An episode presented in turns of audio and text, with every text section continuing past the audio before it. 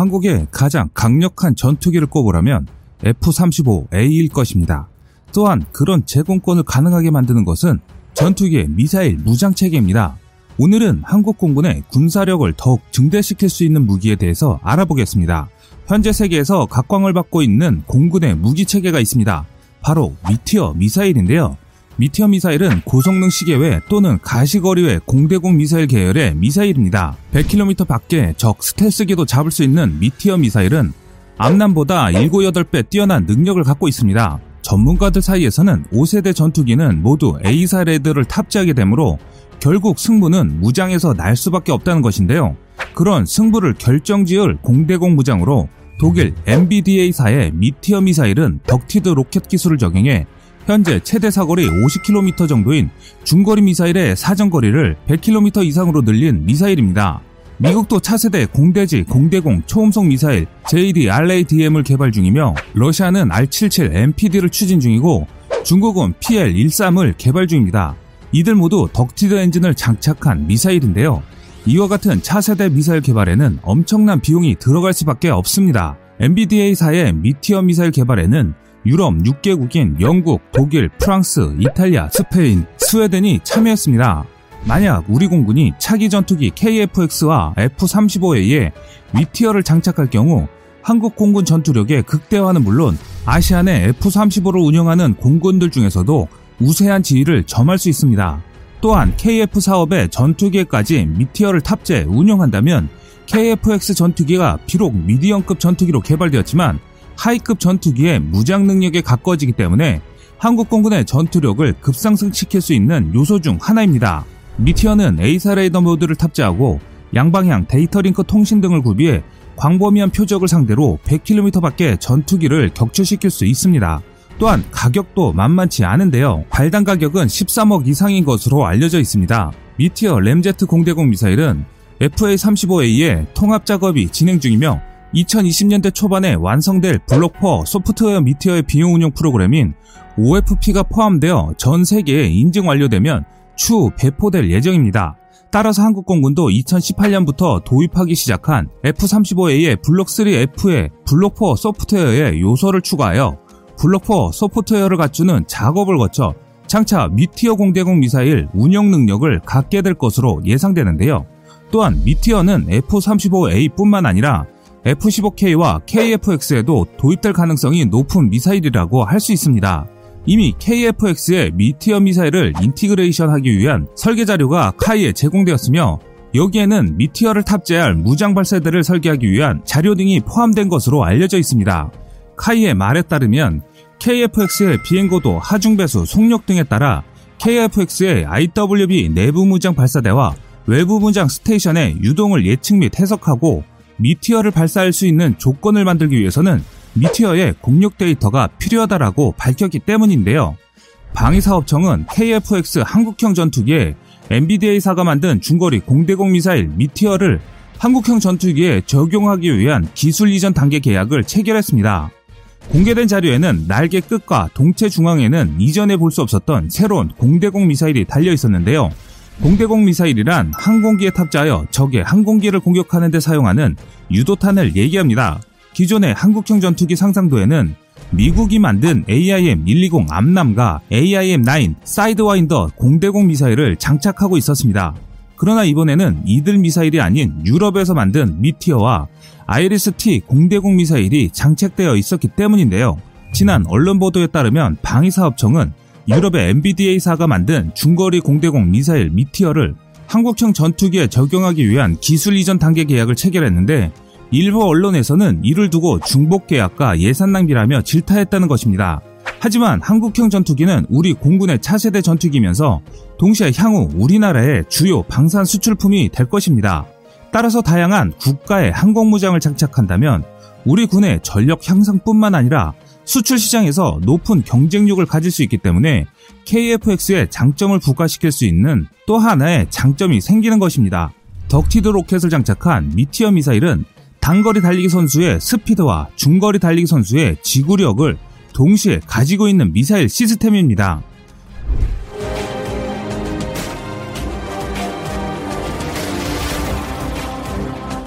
유성이라는 이름을 가진 미티어는 가시거리 밖에 적 전투기를 격추하기 위해 개발된 중장거리 공대공 미사일인데요. 이러한 공대공 미사일로 잘 알려진 것이 미국이 개발한 AIM-120 암남입니다. 미티어는 암남에 비해 속도면에서 뛰어난 장점을 가지고 있고 영화나 애니메이션 속에서 공대공 미사일은 적 전투기의 뒤를 쫓아가서 격추시키는 걸로 묘사되기도 하지만 실상은 다르기 때문입니다. 일반적으로 공대공 미사일은 적 전투기의 다음 움직임을 미리 예측하고 예상 지점으로 날아가 격추시키는 것이 보편적인 전투 방법입니다. 이 때문에 초반에는 미사일에 내장된 고체 추진제가 연소하며 단거리 달리기 선수와 같은 빠른 스피드를 내지만 거리가 길어질수록 속도가 급격히 떨어진다는 문제가 있습니다. AMRAAM 역시 같은 문제를 가지고 있는데요. 그러나 미티어는 초음속 비행에 가장 효율적인 램제트 엔진의 일종인 ducted 로켓을 채용했습니다. ducted 로켓 덕에 미티어는 단거리 선수의 스피드와 중장거리 달리기 선수의 지구력을 동시에 가지게 된 것이죠. 최대 300km의 사거리를 가진 미티어 미사일은 스텔스 전투기로 알려진 F-35에서도 사용될 예정입니다. 마하4의 빠른 속도로 비행하는 미티어 미사일은 적기가 공대공 미사일을 회피할 수 있는 이탈 구역을 최소화시키면서 AMRAAM 미사일과 같이 레이더 및 관성 유도를 통한 복합 유도 방식을 사용하지만 최신의 데이터 링크 기술을 적용해 시시각각 변하는 적기의 움직임을 즉각적으로 반영해 정확하게 요격하도록 설계되었습니다. 한편 지난 2016년 스웨덴 공군을 시작으로 유럽의 주요국 공군은 미티어 공대공 미사일을 전투기의 핵심 무장으로 채택하고 있는 상황입니다. 유로파이터와 라팔 그리고 그리펜 전투기에 장착 운영되고 있으며 일본도 미티어 미사일에 ducted 로켓을 기반으로 향후 신형 중거리 공대공 미사일을 개발할 것으로 알려지고 있습니다. 이 밖에 중국은 최대 사거리가 400km로 알려진 PL-15 공대공 미사일을 실전 배치하고 있기 때문에 따라서 우리 공군도 주변국 공군에 효과적으로 대응하기 위해서는 미티어 혹은 미티어급의 중장거리 공대공 미사일을 보유할 필요성이 제기되고 있는 것이죠. 아울러 한국 공군의 군사력을 더욱 업그레이드하기 위해서는 F-15K의 미티어 미사일 운용 능력을 부여할 필요가 있습니다. 이는 미티어 공대공 미사일이 AESA 레이더와 함께 F-15K의 공대공 교전 능력을 획기적으로 향상시킬 수 있는 무기 체계이기 때문입니다. 실제로 F-15K 업그레이드와 관련하여 보잉의 F-15 프로그램 담당자들도 모두 이구동성으로 F-15K 업그레이드에 반드시 포함시켜야 할 무장으로 미티어 공대공 미사일을 언급하였습니다. AESA 레이더를 탑재한 플랫폼인 F-35A, KF-X, 개량형 F-15의 장점 중 하나는 레이더의 동시 스캔 체적이 크고 큰 스캔 체적 내에서 효과적으로 표적을 추적할 수 있다는 것인데요. 특히 F-15E 개량형에 통합되는 AN-APG-82 AESA 레이더는 탐지 거리가 길고 다중 채널 위상 변조를 이용하여 스캔 공간 전체를 time loss 없이 스캔할 수 있기 때문에 이를 탑재한 F-15들이 편대 구성원들의 공간을 크게 이격하여 작전을 하게 되면 편대 구성원 간격 이격으로 인한 사각이 거의 없어 방대한 공간을 커버할 수 있게 되어 적 전술기가 이를 회피하기 어려워진다는 것입니다. 이런 탐색 공격 방법의 문제는 기존의 로켓 모터만을 이용하는 공대공 미사일이 이러한 상황에서 AESA 레이더의 성능을 따라가지 못한다는 것입니다. 현재 한국 공군 주력 공대공 미사일인 AM-120 암남은 초기 부스터 단계에서 고체 연료 로켓 모터로 가속하여 마하 4.0의 속력에 도달한 후에는 자체적인 추진력 없이 관성으로 비행하기 때문에 이와 같은 상황에서 표적 추적과 명중의 제한이 많습니다. 교차각이 90도 혹은 그에 가까운 교차각으로 이탈하는 표적을 향해 추적 비행을 하게 되면 높은 선회율을 필요로 하기 때문에 높은 하중 배수로 선회해야 하는데 미사일이 마하 4까지 가속되었기 때문에 속력에 반비례하는 높은 선회율을 확보하려면 하중 배수도 매우 높아야 하기 때문입니다. 현재까지 A사 레이더는 교차각이 큰 표적을 탐지 추적하지만 미사일은 이러한 A사 레이더의 표적 추적을 따라가지 못하는 실정이었습니다. 그렇기 때문에 A사 레이더를 탑재한 전투기는 A사 레이더에 맞는 장거리 공대공 미사일을 필요로 한다는 것인데요. 특히 한국 공군은 장내 주력 전투기들이 F-35A, F-15K, KF-X, 개량형 KF-16 모두 A사 레이더를 탑재하기 때문에 AESA 레이더에 걸맞는 새로운 공대공 미사일의 도입이 필요해진 것이지요. 미티어의 가장 큰 장점은 로켓 모터의 연소가 종료된 후에도 ducted 로켓을 사용하여 지속적으로 추진력을 유지할 수 있다는 점입니다. 이는 로켓 모터에만 의존하는 기존의 공대공 미사일과 전술적으로 근본적인 차이를 만들어내는데요. 로켓 모터에 의한 1차 추력만을 보유한 미사일은 지속적인 표적 추적이 어려운 반면 미티어의 경우에는 로켓 모터에 의한 부스터 단계에서 초음속으로 가속하고 내부 덕트로 유입되는 초음속 기류를 연소시켜 추력을 확보함으로써 부스터 단계 이후에 고기동에도 높은 추력을 유지할 수 있다는 장점이 있습니다. 다시 말해서 표적에 명중할 때까지 비행하는 거리 전체가 미티어의 사정권 안에 포함된다는 것입니다. 전투기의 최대 하중 배수는 9지 이상입니다. 9지 이상으로 전투기를 비행하면 사람의 의식이 없어지기 때문에 그 이상은 사실상 불가능합니다. 가끔 공군 전투기 요원들이 훈련하는 모습을 보면 최대 중력 하중 배수는 9지인 것을 많이 보셨을 텐데요. 또한 항시로 9지의 중력을 견디는 것이 아니라 미사일 요격 시 회피 기동 시에만 가혹한 환경을 버티는 것이기 때문에 유인 전투기에서는 구지를 지속적으로 유지할 수 없습니다. 반면 미티어 미사일은 전투기 최대 하중 배수의 3배가 넘는 30G 이상의 하중 배수를 부스터 단계 이후에도 지속적으로 유지하며 기동할 수 있습니다. 그렇기 때문에 전투기의 기동성으로 미티어를 회피하는 것은 사실상 불가능합니다.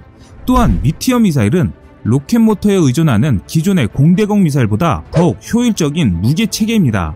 미티어의 OFP에 포함된 미티어 미사일의 효율적인 비행 제어 알고리즘과 양방향 데이터 링크는 미티어 미사일의 특장점을 극대화하는 요소들인데요. 이를 위해 미티어의 비행 제어 알고리즘은 비행 중인 미티어 미사일의 데이터 링크로 실시간 전송받은 미티어의 좌표와 고도, 속도, heading, 하중 배수 등의 데이터와 전투기의 레이더로 추적하는 표적 데이터를 통합하여 미티어 미사일이 표적으로 진입할 수 있는 최적의 비행 자료를 산출합니다.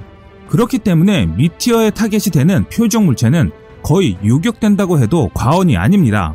이와 같은 미티어 미사일의 양방향 데이터 링크는 전투기에서 미사일로 일방적인 데이터 링크만 가능한 공대공 미사일보다 더욱 효율적인 비행 제어 데이터 산출이 이루어집니다. 이는 미사일의 비행 정보와 표적 정보를 동시에 실시간으로 획득하여 통합할 수 있기 때문인데요. 그렇기 때문에 기존 로켓 모터 미사일 사용 대비 적은 수량으로도 제공권을 확보할 수 있다는 것이고 다시 말해 고가의 미사일 구입 비용을 줄일 수 있다는 것입니다. 그리고 기존의 단방향 지령 유도 데이터 링크는 미사일 발사 시점부터 경과 시간만으로 미사일의 RF seeker 활성화 시점을 판단하지만 미티어 공대공 미사일의 양방향 데이터 링크는 미사일이 RF seeker 활성화 시점에 직접 데이터 링크로 종말 유도 단계 돌입을 전투기에 알리기 때문에 조종사가 미티어 미사일의 능동 seeker 개방 시점을 정확하게 파악할 수 있습니다. 이는 적 표적을 요격할 수 있는 확률을 최대로 극대화시킵니다. 미티어의 양방향 데이터 링크는 특히 F-35의 인터페이스가 이루어질 때 그 빛을 발하는 것으로 알려져 있습니다. F-35가 네트워크를 통해 공유하는 데이터 화력 통제 데이터까지 포함되기 때문인데요. F-35의 광대역 위상 배열 데이터 링크에 가용 대역에는 X밴드뿐만 아니라 KU밴드, K밴드, KA밴드까지 포함되어 있기 때문입니다. 따라서 다수의 F-35가 동일한 표적을 추적하면서 획득한 정보를 취합해 그중 가장 요격률이 높은 기체에서 발사하도록 통제가 가능합니다. 이는 단일 항공기가 추적하며 획득한 데이터보다 더욱 신뢰성이 높은 데이터를 산출하게 됩니다. 또한 미티어 미사일의 종말 유도 RF 시커는 12GHz에서 18GHz의 주파수를 사용하는데요. 이는 KU밴드에 해당됩니다. KU밴드는 위성 통신, 위성 방송 등에 이용되는 마이크로파 대역의 주파수 대역을 의미합니다. 다시 말해 미티어는 위성과 실시간으로 교신을 하기 때문에 더욱 치밀하고 정확한 목표 타격이 가능하다는 뜻이기도 합니다. 특히 미티어 미사일의 RFC건은 이 CCM을 위해 호몬잼 기능을 보유하고 있으며 고밀도의 ECM 환경에서 표적을 탐지하기 때문에 강력한 ECM 환경에서 교란을 당하지 않습니다. 또한 미티어의 능동 RFC커의 또 다른 장점은 레이더 탐지 시 작은 표적에 대한 탐지 능력이 우수하다는 점입니다. 이 때문에 소형 UAV와 같은 무인 정찰기급의 RCS가 작은 표적도 요격할 수 있습니다. 또한 AESA 레이더가 미티어의 새로운 RF 시커로 장착되면서 질화갈륨 송수신 모듈이 다수 배열된 소형 AESA 레이더가 종말 유도 센서로 채용되면서 미티어 미사일은 ECCM 성능과 종말 유도 거리, 순항 미사일 요격 능력 등이 대폭 향상될 예정입니다. 이미 10개국에서 미티어 미사일을 채용하였으며 일본 역시 미티어의 혁신적인 성능에 주목하여 미티어 도입을 추진하고 있습니다. 몇 년 후 그들의 F-35A가 나고야에 있는 조립 공장에서 블록 4로 업그레이드되면 미티어 미사일을 탑재할 예정입니다. 반면 중국 역시 미티어 같은 ducted 로켓 공대공 미사일에 주목하여 독자적인 ducted 엔진 공대공 미사일인 PL-22를 개발하고 있습니다. 그렇기 때문에 한국은 적어도 보유하고 있는 무기 체계 기술 수준에서는 이들에게 뒤처지지 말아야 합니다. 한국도 주변국의 미티어 도입과 미티어급 미사일 개발에 발맞추어 장차 주력 전투기들의 미티어 미사일을 반드시 보유할 필요가 있습니다. 전쟁의 승패는 하늘을 지배하는 자가 전장을 지배합니다. 또한 미티어 같은 한국의 차세대 초음속 유도 미사일이 개발되길 희망합니다. 지금까지 세상의 모든 이야기거리를 얘기하는 꺼리튜브였습니다. 시청해주셔서 감사합니다.